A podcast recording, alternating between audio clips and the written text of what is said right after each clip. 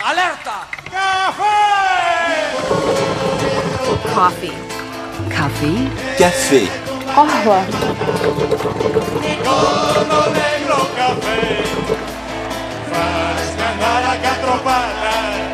Das Kaffee Alerta wartet heute mit einer Doppelfolge auf. Die eine, wie gehabt, mit einem Mix aus aktuellen Nachrichten, Musik und Hintergrundinformationen. Wir beginnen aber mit einer Sonderfolge zu einem geschichtlichen Thema. Wir sind nicht hoffnungslose Idioten der Geschichte, die unfähig sind, ihr eigenes Schicksal in die Hand zu nehmen. Wir können eine Welt gestalten, wie sie die Welt noch nie gesehen hat. Café Alerta History. Heute geht es um die Partisaninnen und Partisanen im Zweiten Weltkrieg. Das Wort Partisan leitet sich von dem italienischen Partigiano, Anhänger oder Parteigänger ab und bezeichnet ebenso wie der spanische Guerrillero irreguläre bewaffnete Kämpfer, die zu keiner offiziellen Armee eines Staates gehören. Die Nazis wollten einerseits mehr Lebensraum für die arische Rasse generieren, andererseits strebte Hitler in seinem Größenwahn tatsächlich nach einer Weltherrschaft. Um dabei die feindlichen Truppen zu besiegen, setzte er auf die Strategie des Blitzkriegs. Das heißt, ein langwieriger Stellungskrieg wie im Ersten Weltkrieg sollte vermieden werden. Stattdessen sollte ein überraschender Angriff mit schnellem Vorstoßen in den Raum den Feind keine Zeit geben, eine stabile Verteidigung zu organisieren. Die Deutschen setzten darauf, dass die feindlichen Truppen schnell kapitulierten oder flohen, wobei die Nazis in beiden Fällen schwere Waffen und vor allem Treibstoffvorräte erbeuten konnten. Der Blitzkrieg überrollte Polen, Norwegen und Dänemark, Belgien, die Niederlande, Luxemburg und Frankreich im Jahre 1940. Ein Jahr später dann auch Jugoslawien und Griechenland. Auch das Unternehmen Barbarossa war von der Idee des Blitzkriegs geprägt. Schon nach kurzer Zeit standen die deutschen Truppen vor den Toren Moskaus.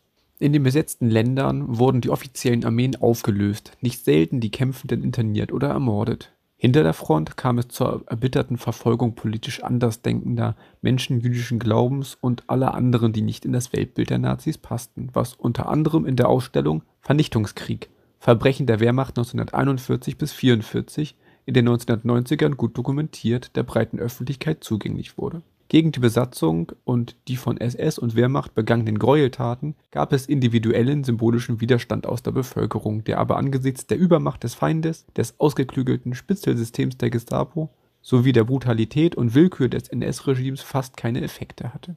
Auch offene militärische Schlagabtäusche mit der Besetzungsmacht waren kaum aussichtsreich, stattdessen galt es die Schwächen der Nazis auszumachen und auszunutzen Sie waren mit ihren Frontverläufen und weit ins Hinterland vorgerückten Truppen auf gute Nachschubwege angewiesen, setzten oft auf schwere Waffen wie Panzer oder eben große zusammenhängende Truppenverbände und kannten sich vor Ort nicht so gut aus wie die Zivilbevölkerung. Wie konnte das von den Partisaninnen und Partisanen ausgenutzt werden diese waren oft nur leicht bewaffnet, hatten bessere Ortskenntnisse und waren wegen ihrer Zivilkleidung nicht unmittelbar als Kämpferinnen und Kämpfer zu identifizieren, so dass sie nach Aktionen schnell in der Bevölkerung untertauchten oder sich in Wäldern und Gebirgen, das heißt unzugänglichen, unübersichtlichen Gelände versteckten. Das ging als Widerstand gegen die Nazis, in Frankreich als Resistance, in Italien als Resistenza in die Geschichte ein in dem wohl bekanntesten Widerstandslied Bella Ciao, das bereits im ersten Jahrzehnt des 20. Jahrhunderts von den Reispflückerinnen der ehemaligen italienischen Provinz Terre d'Acqua in der Nähe der Stadt Bologna als Protest gegen die harten Arbeitsbedingungen unter der stechenden Sonne gesungen und dann von der Resistenza übernommen und textlich abgewandelt wurde, spielen die Berge eine wichtige Rolle. Und falls ich als Partisan sterbe, bringt mich dann zur letzten Ruhe, begrabt mich dort oben auf dem Berge unter dem Schatten einer schönen Blume. Dementsprechend sahen die primären Aktionsformen der Guerilla aus. Statt materialintensiver Konfrontationen setzten sie auf überraschende Angriffe auf kleinere militärische Verbände des Feindes aus dem Hinterhalt, aber auch auf Sabotage. Dieses Wort steht für eine gewaltsame Beschädigung und Zerstörung von Geräten, Maschinen und Infrastruktur. Hierbei setzte der Widerstand vor allem auf die Beschädigung von Nachschubwegen, wie etwa die Sprengung von Bahngleisen oder Brücken, teilweise aber auch auf Angriffe von Nachschubkonvois, die Waffen, Truppen und schweres Gerät für die Nazis an die Front bringen sollten. Damit wurden auch reguläre Truppen der Deutschen gebunden, das heißt, mussten sich um diese Scharmützel kümmern und konnten nicht an den Kämpfen an der Front teilnehmen Darüber hinaus bestand die Aufgabe des Widerstands vor allem in der Spionage, das heißt zum Beispiel in der Ausspähung deutscher Truppenbewegungen, die dann über Funkgeräte an Verbündete weitergegeben wurden. Sowohl London als auch Moskau unterstützten den informellen Widerstand mit Waffen und Materiallieferungen per Fallschirm oder aber indem sie sprachkundige Offiziere und Offizierinnen einflogen, um die Vernetzung und die Ausbildung der Partisaninnen und Partisanen voranzutreiben. Der Beitrag des Partisanen- und Partisanenkampfs für die Befreiung vom Faschismus ist nicht kleinzureden, auch wenn er nicht losgelöst betrachtet werden kann von dem Sieg der alliierten Armeen über die Wehrmacht und ihre Verbündeten. Wir wollen heute einen historischen, musikalischen, literarischen und cineastischen Blick auf die Partisaninnen und Partisanen in Frankreich, Italien, Jugoslawien und Griechenland werfen. Beginnen wir mit Frankreich. Hierzu haben wir in der Sendung über den Frauenwiderstand gegen die Nazis schon einen Beitrag produziert, in dem wir nochmal reinhören. Kaffee Alerta History.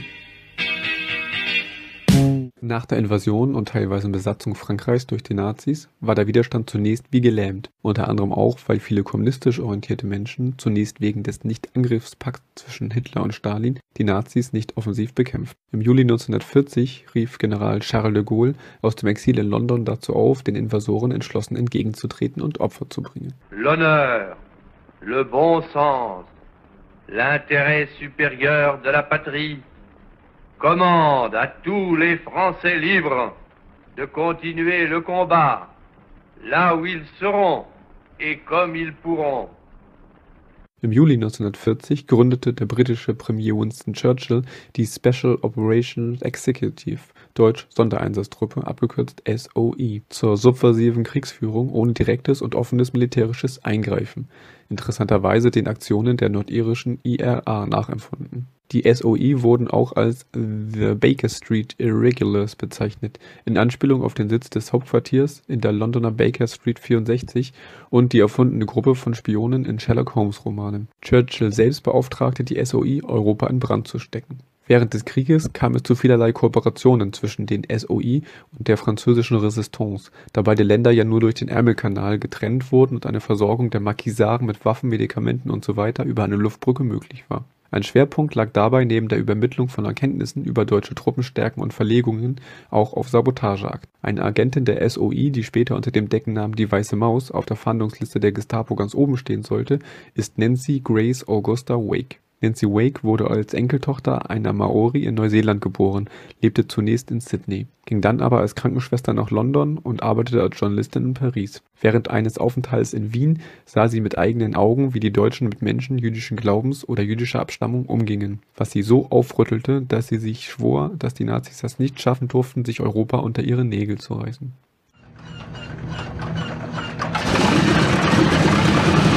Agentin der SOI sprang sie in der Nacht vom 29. zum 30. April 1944 mit einem Fallschirm über der Auvergne in Zentralfrankreich ab. Hier übernahm sie mit lokalen Kräften zusammen die Leitung von Marquis-Gruppen, rüstete sie mit Waffen aus und vergrößerte das Netzwerk von Widerstandskämpfern und Kämpferinnen von 3000 auf 7000. Die strategische Bedeutung lag darin, symbolisch klarzumachen, dass die Nazis Frankreich zwar besetzen, aber nicht besitzen und kontrollieren könnten. Mit vielen kleinen Nadelstichen gegen die deutschen Truppen deren Kampfmoral empfindlich zu schwächen. Ebenso agierte das Netzwerk als Fluchthelfer und versteckte Juden oder andere Verfolgte vor den Häschern.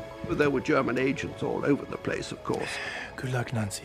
But she really wanted to be into the action and into it as fully as possible. And I have no doubt, having studied her personality from the beginning, that she was extremely active and was seeking uh, Pat O'Leary's permission to do more and more in the Pat line. 1944 kam es nach der Entdeckung des Netzwerkes zu schweren Gefechten mit der SS.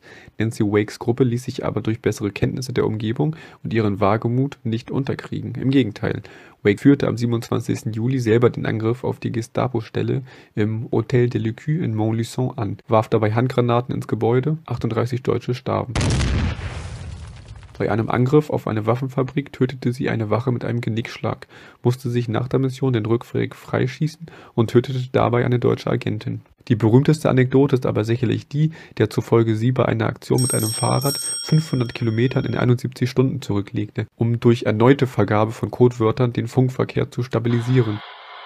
Dabei passierte sie mehrere deutsche Kontrollposten unerkannt. Aufgrund solcher Aktionen stand sie bald ganz oben auf der Fahndungsliste der Gestapo, die sie unter dem Decknamen La Souris Blanche, die weiße Maus, kannte. Einmal saß sie tatsächlich auch vier Tage lang im Kerker der mit den Nazis kollaborierenden Vichy-Polizei in Toulouse. Diese haben sie aber nicht identifizieren können und auch im Verhör keine Infos aus ihr rausgekriegt. Viele der Gestapo-Agenten unterschätzten sie chronisch.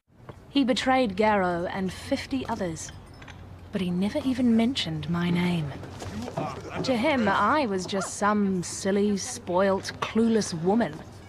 So he forgot all about me. Ein eindeutiger Fehler, wie die Geschichte zeigen sollte. Der große Tag der Resistance kam dann mit dem D-Day am 6. Juni 1944, als der Invasion der Alliierten in die Normandie kriegsentscheidende Unterstützung geleistet wurde. Die falschen Informationen des Doppelagenten Juan Pujol, den die Briten Garbo nannten, aber auch das Aufstellen der 23rd Special Troops der US Army, die auch als Ghost Army bekannt wurde, und den Nazis durch simulierten Funkverkehr und das Aufstellen tausender Attrappen vorgaukelten, dass die Invasion anderswo stattfinden würde, führten dazu, dazu, dass die Landung in der Normandie die deutschen Verteidigungslinien überraschte. Dennoch war der Atlantikwall, den der ehemalige Wüstenfuchs Rommel von Norwegen bis Portugal überwachte, kaum zu knacken, vor allem weil im Hinterland unzählige Panzerdivisionen als Nachschub bereitstanden. Hier kam die Resistance ins Spiel. Durch gezielte Sabotageakte wurden Brücken und Eisenbahnlinien gesprengt, um den deutschen Nachschub so lange zu verzögern, bis die Schlacht an den Stränden entschieden war. Wake arbeitete noch nach dem Krieg für den Geheimdienst und verstarb 2003 hoch dekoriert. Ihr Leben hat viele Kunstschaffende inspiriert.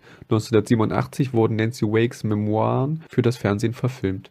Der Romanautor Ken Follett, der mit dem Spionage-Thriller Die Nadel und vor allem dem Mittelalter-Epos Die Säulen der Erde bekannt wurde, lehnte seinen Roman Die Leopardin von 2001 unter anderem an ihr Leben an. Im gleichen Jahr erschien der Film Die Liebe der Charlotte Gray, unter anderem mit Kate Blanchett.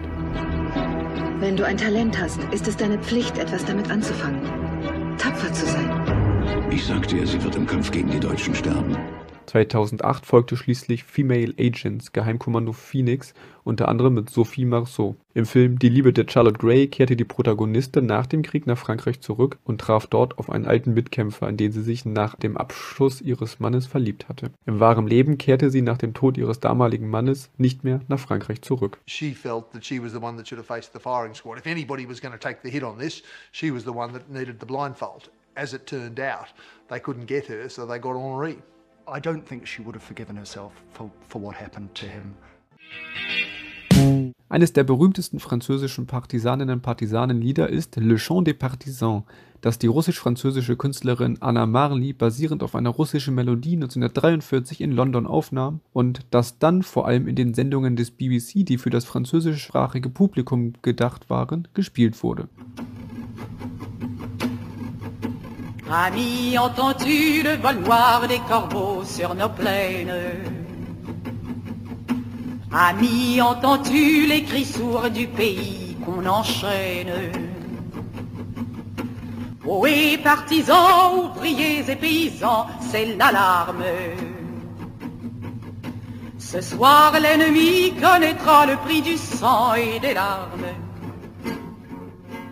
Freund, hörst du den schwarzen Flug der Raben über unseren Ebenen? Freund, hörst du die stummen Schreie eines Landes, das man an die Kette legt?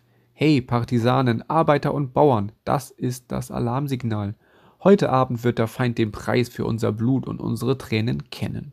Die französische Band Septa, die eine arabisch geprägte Mischung aus Rock und Reggae spielt und mit Tombe la Chemise einen Nummer 1 Hit gelandet hatte, nahm zusammen mit anderen Künstlerinnen und Künstlern im Jahr 1999 das Album Chanson de Lutte, also Kampflieder auf, auf dem sie verschiedene Partisanen und Partisanen-Songs coverten. Unter anderem vertonten sie Anna Marley's Chant de Partisan unter dem Titel Motivé neu. Vorher hatten wir mit Charlotte Gray und Les Femmes dans l'Ombre schon zwei Kinofilme über die Resistance und besonders Frauen im französischen Widerstand erwähnt. Es seien aber noch zwei weitere erwähnt, die sich insbesondere mit der Sabotage des Bahnverkehrs beschäftigten. Bereits 1946 erschien Rémé Clémence La Bataille du Rail, Schienenschlacht, der als Dokumentarfilm gedacht war, dann aber als Spielfilm über den Kampf der französischen Eisenbahnerinnen und Eisenbahnern gegen die deutschen Transporte, insbesondere um die Invasion in der Normandie erschien und The Train von 1964, eine amerikanisch-französisch-italienische Koproduktion mit Burt Lancaster und Jeanne Moreau in den Hauptrollen. Hier sollen die Guerilleros einen Zug, mit dem die Nazis Raubkunst aus Frankreich bringen wollten, aufhalten. For certain things we take the risk. But I won't waste lives on paintings. They wouldn't be wasted. Excuse me. I know that's a terrible thing to say. But those paintings are part of France. The Germans want to take them away. They've taken our land, our food. They live in our houses. And now they're trying to take our art. This beauty. Der Film war 1966 für einen Oscar in der Kategorie Bestes Originaldrehbuch nominiert. Obwohl er auf einem Sachbuch von Rose Vaillant basierte, wurde ihm durch den Austausch des Regisseurs noch nach Drehbeginn eine actionorientiertere Gewichtung gegeben.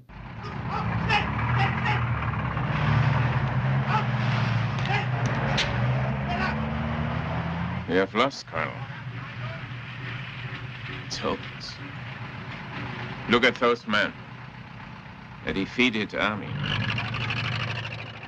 Das Thema der Kunstschätze wurde 2014 in Monuments Man mit George Clooney und Matt Damon wieder aufgegriffen.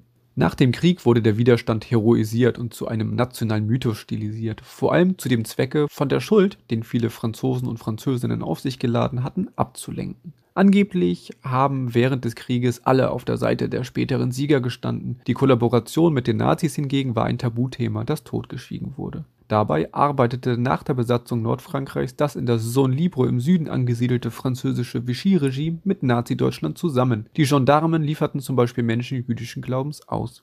Auch im besetzten Paris gab es große Säuberungsaktionen. 1942 kam es zur Rafle du Val d'Hiver, bei der 8160 jüdische Personen in dem Velodrom unweit des Eiffelturms eingepfercht und deportiert wurden. Mehr als die Hälfte von ihnen Kinder. An dieser Aktion waren mehr als 4000 französische Polizisten und Gendarmen beteiligt.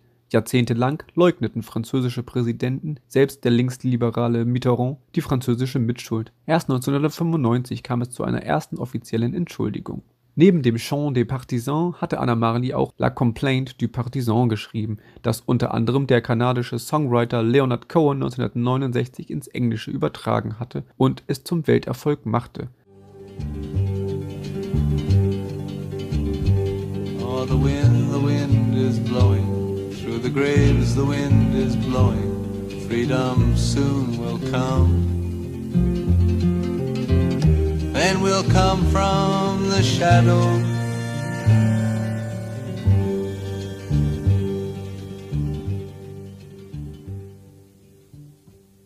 Der Song wurde vielfach gecovert, zum Beispiel von Joan Baez oder Noir Désir. Die Version, die wir jetzt hören, kommt von der kanadischen Folkband Pogo.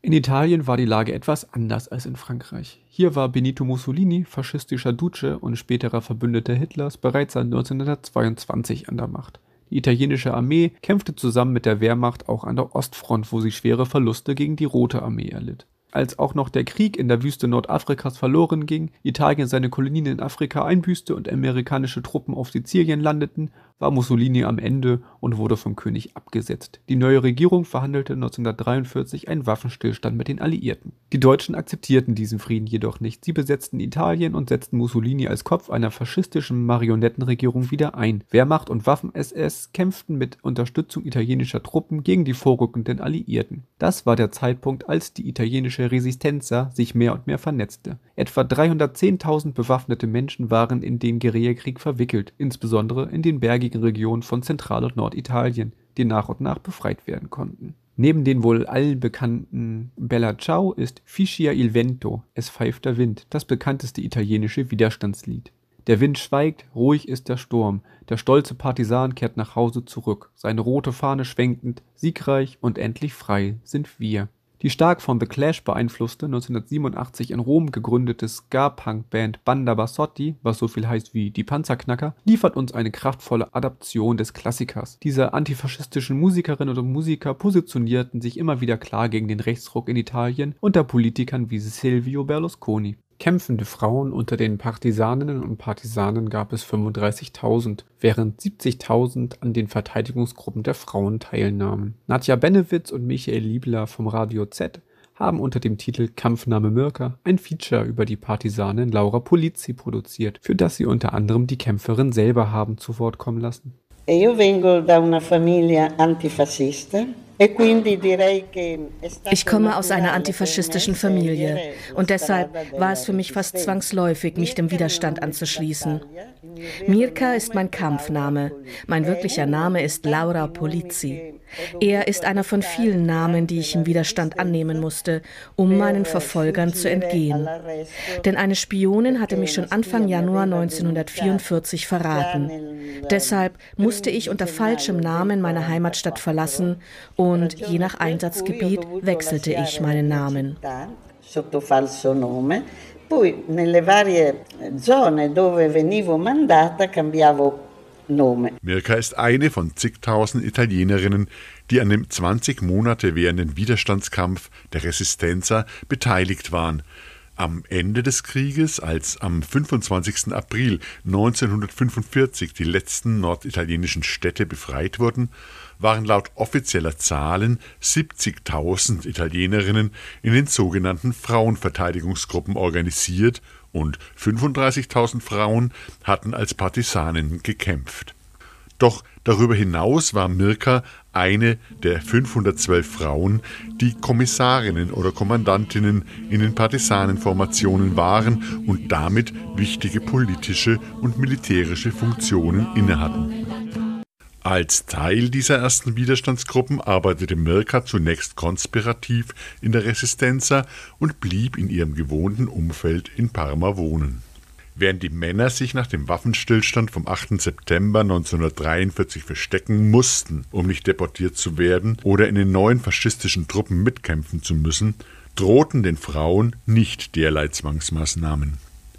Wenn sie sich folglich für den Widerstand entschieden, waren sie nicht dazu gezwungen, sondern es war eine freie Entscheidung. Va bene, da quel momento eseguì gli ordini che mi venivano date e fui affidata ich wurde mit der clandestinen Aufgabe des Agitprop betraut, also mit Agitation und Propaganda, um es kurz zu machen. Eine Arbeitskollegin bekam heraus, dass ich im illegalen Widerstand aktiv war. Sie denunzierte mich. Und infolge dieser Anzeige war ich gezwungen, Parma zu verlassen und in den Untergrund zu gehen, also nicht nur einen Kampfnamen anzunehmen, sondern auch gefälschte Dokumente zu erhalten und meine wirkliche Identität zu vergessen. ma cambiare i documenti, dimenticare la mia vera identità unter falschem Namen und so weiter und so fort wurde ich in eine andere Stadt in der Emilia-Romagna gebracht, nach Piacenza. Ende März wurde ich nach Reggio Emilia abberufen und hier machte ich wirklich fantastische Erfahrungen mit der Arbeit unter Frauen. Ich wurde die Verantwortliche für die illegal agierenden Frauenverteidigungsgruppen. Die Frauenverteidigungsgruppen, in denen die Frauen, die im Widerstand arbeiten, arbeiteten, zusammengefasst wurden, waren zwischen Winter 1943 und Sommer 1944 in zahlreichen Städten gegründet worden. Nach ihrer offiziellen Anerkennung durch das Nationale Befreiungskomitee erhielten die Gruppen auch Geld für ihre Aktivitäten für die Redaktion diverser Frauenzeitungen, mit denen sie unter den noch nicht politisierten Frauen agitieren konnten, und für die materielle Unterstützung, die sie schon lange den Gefangenen und deren Angehörigen hatten zukommen lassen. Riunivamo le donne nella clandestinità wir versammelten die Frauen in der Illegalität, trafen sie in Ställen und auf den Feldern und wir druckten Flugblätter, die unter den Frauen verteilt wurden. Wir sprachen untereinander, weil auch die Frauen die Partisane unterstützen und sich auch in den Städten der Resistenza anschließen sollten. Es bildete sich so eine starke Frauenbewegung. Si creò un forte movimento. Besonders die häufige Behandlung frauenspezifischer Themen, die Thematisierung der gesellschaftlichen und rechtlichen Position der Frauen veranlasste die Historikerin Daniela Galliani danach zu fragen, ob die Resistenza nicht auch ein feministischer Kampf gewesen sei. Sie führt dazu zahlreiche Artikel der Frauenpresse der Frauenbefreiungsgruppen an. So stellt das Presseorgan der Frauenverteidigungsgruppen Neudonne, wir Frauen, die Aufgabe der Organisation sehr selbstbewusst dar und fordert auch immer neben der Befreiung Italiens im Allgemeinen die Befreiung der Frauen im Besonderen ein. Die Frauen kämpfen in diesem Kampf gegen die Deutschen und die Faschisten nicht nur für das italienische Volk, sondern sie kämpfen auch einen Kampf in eigener Sache. Indem wir für die Unabhängigkeit Italiens kämpfen, kämpfen wir auch für die Freiheit von uns Frauen. Nachdem uns 20 Jahre lang die Unterdrückung der Frau gepredigt wurde, Und wie schön es sei, zu Hause zu bleiben und Strümpfe zu stricken.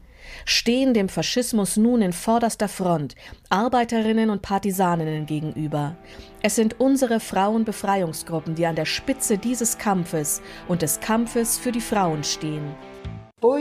Also, man musste mit den Kommandanten zusammenarbeiten, um die Partisanen zur Disziplin anzuhalten. Die Hauptaufgabe war die politische Ausbildung. Was ist damit gemeint? Ich wusste ja nicht viel davon, doch weil die anderen Partisanen überhaupt nichts wussten, war klar, dass wenn du schon ein bisschen was wusstest, es schon mehr war. Also die Einhaltung der Disziplin, der respektvolle Umgang, die politische Perspektive Italiens, die Demokratie. Und diese Ausbildung erfolgte ja heimlich. Das war ja alles illegal. Auch die Strukturen der kommunistischen Partei auszubauen gehörte dazu.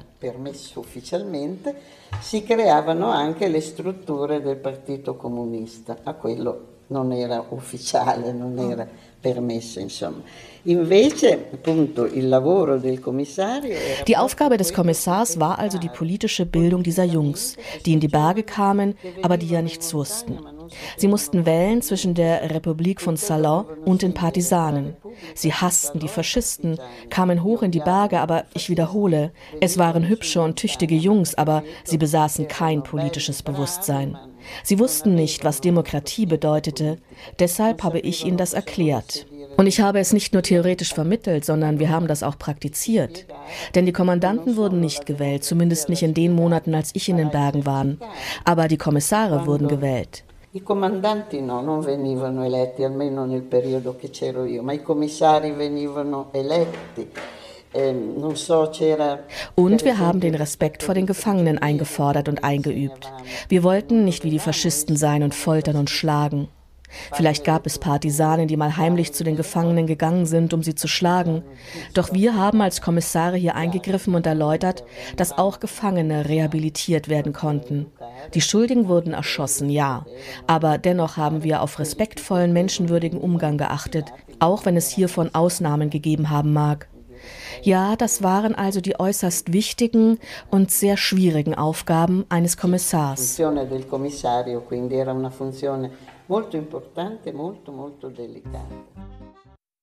Ein Kommissar musste sich um die Beziehungen zwischen den Partisanen und der Bevölkerung kümmern und hier Sorge tragen. Zum Beispiel nicht den Mädchen hinterhergehen, das konnte zwar passieren, aber der Befehl verbot es. Man durfte keine Eier klauen, sollte sich also vollkommen korrekt gegenüber der Zivilbevölkerung verhalten. Das war von großer Wichtigkeit, denn wenn du nicht die Unterstützung der Bevölkerung hattest, warst du erledigt Stell dir mal vor, fast hätte ich das vergessen. Dabei war das mit das Wichtigste.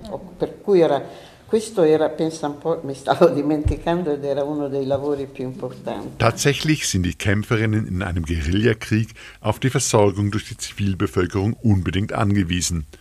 Wo eine normale Armee durch die Etappe versorgt wird, müssen Partisaninnen Verpflegung und alles andere von der bäuerlichen Bevölkerung erbitten. Vielen Dank nochmal an das Radio Z aus Nürnberg für diesen schönen Beitrag. Wechseln wir jetzt das Land von Italien nach Jugoslawien. Innerhalb weniger Wochen überrollten die deutschen Truppen 1941 im Balkanfeldzug das Königreich Jugoslawien und besetzten das Land. Die Nazis teilten den Staat in zehn Teile mit unterschiedlichen rechtlichen Status auf, um Rivalitäten zwischen den Völkern zu schüren. Kroatien beispielsweise diente dem Nazis als faschistischer Vasallenstaat unter der Führung der Ustascha, die kommunistische Partei Jugoslawiens hingegen, die auf einige Erfahrungen als Untergrundbewegung zurückblickte und sich daher an die Spitze der Guerilla setzte, hatte sich schon seit fast zehn Jahren das Prinzip der Gleichberechtigung der Völker auf die Fahnen geschrieben und rief nun zum vereinten Partisanenkrieg auf. Nachdem die Wehrmacht Ende 1941 Serbien erobert hatte, agierte die Volksbefreiungsarmee um Josip Tito Broz vor allem von Ostbosnien aus. Ihre Kämpferinnen rekrutierten sie allerdings aus Angehörigen aller jugoslawischen Nationen. 44% der Partisaninnen kamen aus Serbien, 30% aus Kroatien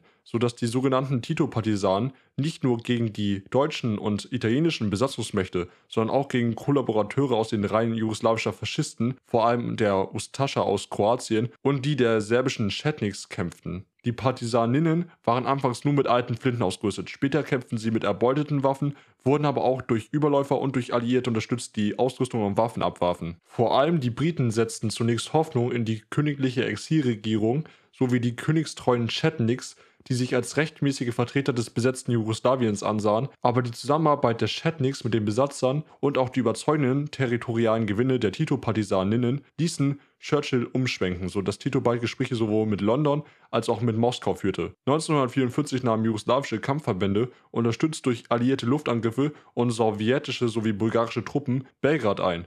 Vor allem die Tatsache, die Nazis zwar mit Unterstützung ausländischer Verbündeter, aber im Wesentlichen doch aus eigener Kraft geschlagen zu haben, sorgte nach dem Krieg für eine unkritische Heorisierung der Partisaninnen, bescherte Tito aber auch ein solches Selbstbewusstsein, dass er sich vom großen Bruder Stalin lossagte und 1948 einen eigenen kommunistischen Kurs einschlug. Ein Oscar-nominierter Film, der den jugoslawischen Partisanenmythos befeuerte, war das Kriegsepos Die Schlacht an der Neretva mit Jul Briner.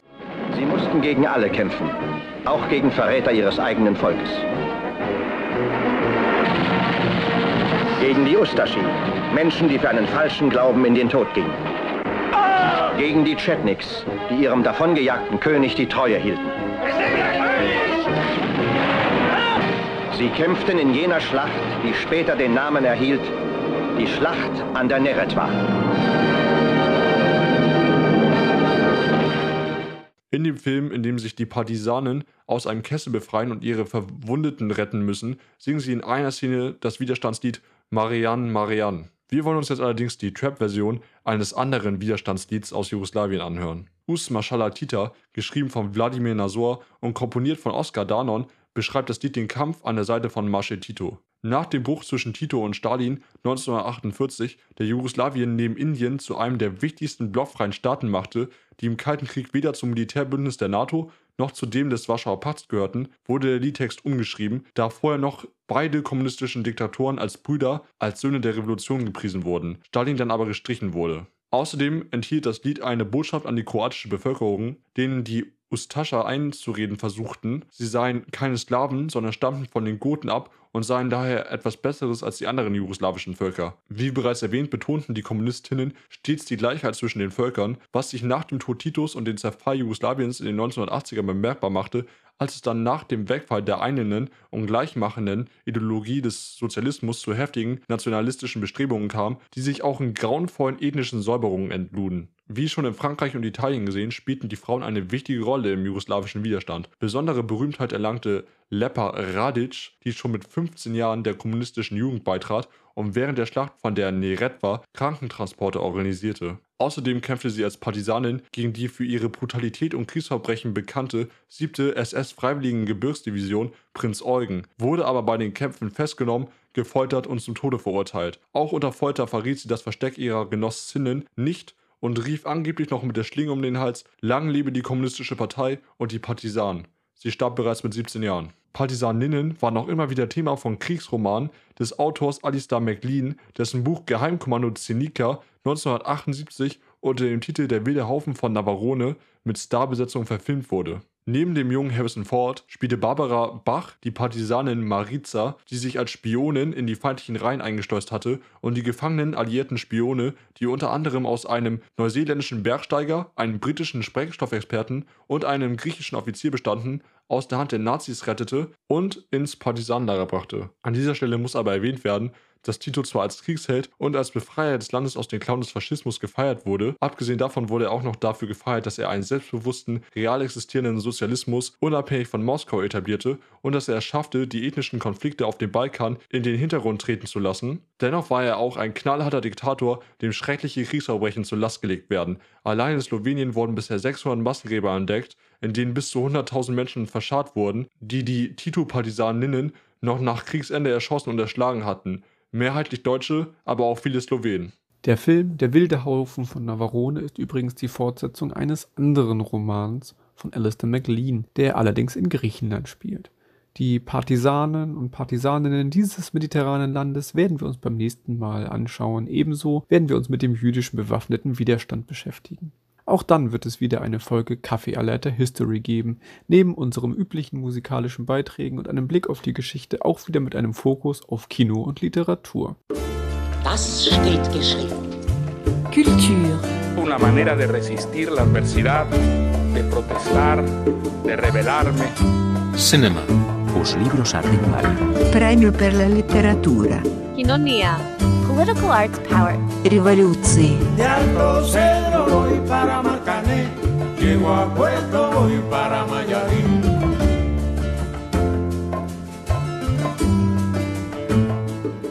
Zum Abschluss hören wir das jugoslawische Widerstandslied Bilecanka, das 1940 von Mila Api, einem slowenischen Kommunisten, geschrieben wurde, der in Bilica in einem Kriegsgefangenenlager interniert war. Hier wird es interpretiert von Zoran Predin, einem liberal-demokratischen slowenischen Singer-Songwriter, der sich in seiner Heimat politisch engagiert und auf der Bühne meist von der Gypsy Swing Band begleitet wird. Kaffee Alerta History